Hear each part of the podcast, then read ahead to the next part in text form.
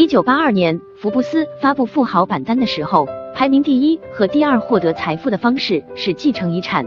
前十名富豪中有五名富豪来自亨特家族，他们的业务是在德克萨斯挖井。这张八十年代的富豪榜中有六十五位是靠继承致富。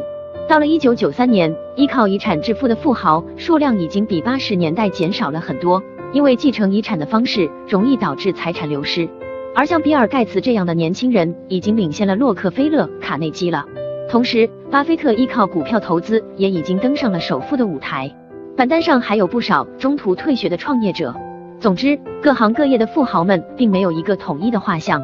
这些人富有后，仍然继续着他的的事业。美国诞生了很多伟大的公司，比如可口可乐、箭牌口香糖、卖牛仔裤的李维斯和我们熟悉的微软。这些公司代表着美国人在消费领域的创新和艰苦奋斗。在上世纪八九十年代，人们认为美国已经衰退，如同今天一样。当时的人们觉得美国已经失去了竞争力，因为日本人比美国人勤劳，德国人工作比美国人认真，而美国人只会游手好闲地坐在沙发上切换电视频道。可以说，上世纪的人，也包括美国人自己，都在唱衰美国。事实上，八九十年代的美国还在持续创新。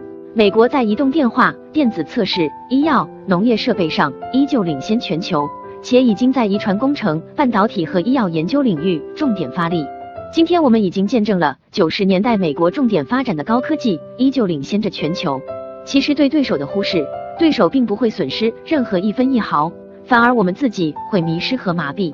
如果说这两年我们才开始唱衰美国，我们还有理由相信美国可能真的衰弱了。但事实上，美国被唱衰了一个世纪，至少在今天，美国的科技还处于第一梯队，这点应该没有人不同意。以上的判断放在投资上就是：如果你觉得这个国家没有希望了，那做不做投资都一样。投资并不会让你在一个没有希望的国家致富，但同样的，在没有希望的国家里。你不做投资也没有希望。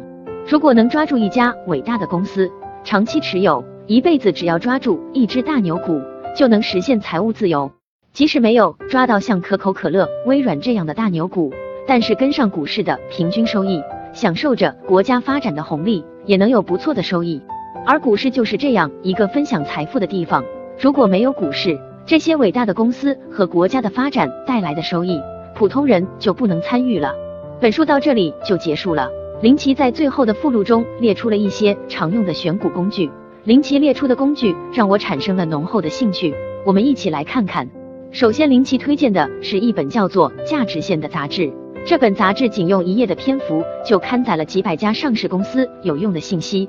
而现在人们可以用电脑代替人工，时效性和方便性得到了巨大的提升。林奇推荐拨打八零零电话了解公司动态。通过阅读《华尔街日报》，寻找标有黑梅花记号的公司，这些公司可以传真提供免费的资讯。通过阅读《华尔街日报》、福布斯和财富等杂志，这些刊物也会刊登关于共同基金评价的文章，用来了解不同类型的基金的风险。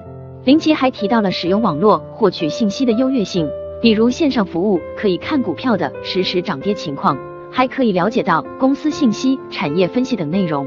也许你读完这些内容后觉得非常可笑。世界上最牛的基金经理推荐的炒股工具就是这几本旧杂志和几个破网站吗？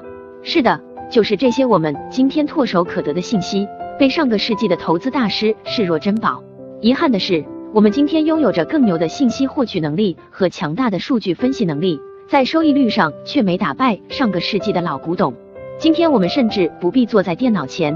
随时随地都可以用手机获取这一切的信息。然而，信息越是容易获取，人们越难认识到信息的价值。想象一下，如果我们是上个世纪的投资者，获取上市公司的信息途径就是看报纸和咨询你的股票经纪人，这样的时代，流行内幕消息和小道消息就不足为奇。遗憾的是，人类的心智没有跟上科技的发展速度，人们还是喜欢那些带有神秘主义的东西。却对真正有价值的信息置若罔闻。投资不需要神秘主义，只要认认真真的学习，有效的工具已经沉淀在一本本投资经典中。每周一本投资书籍，带你树立正确的投资理念。美好投资从阅读开始。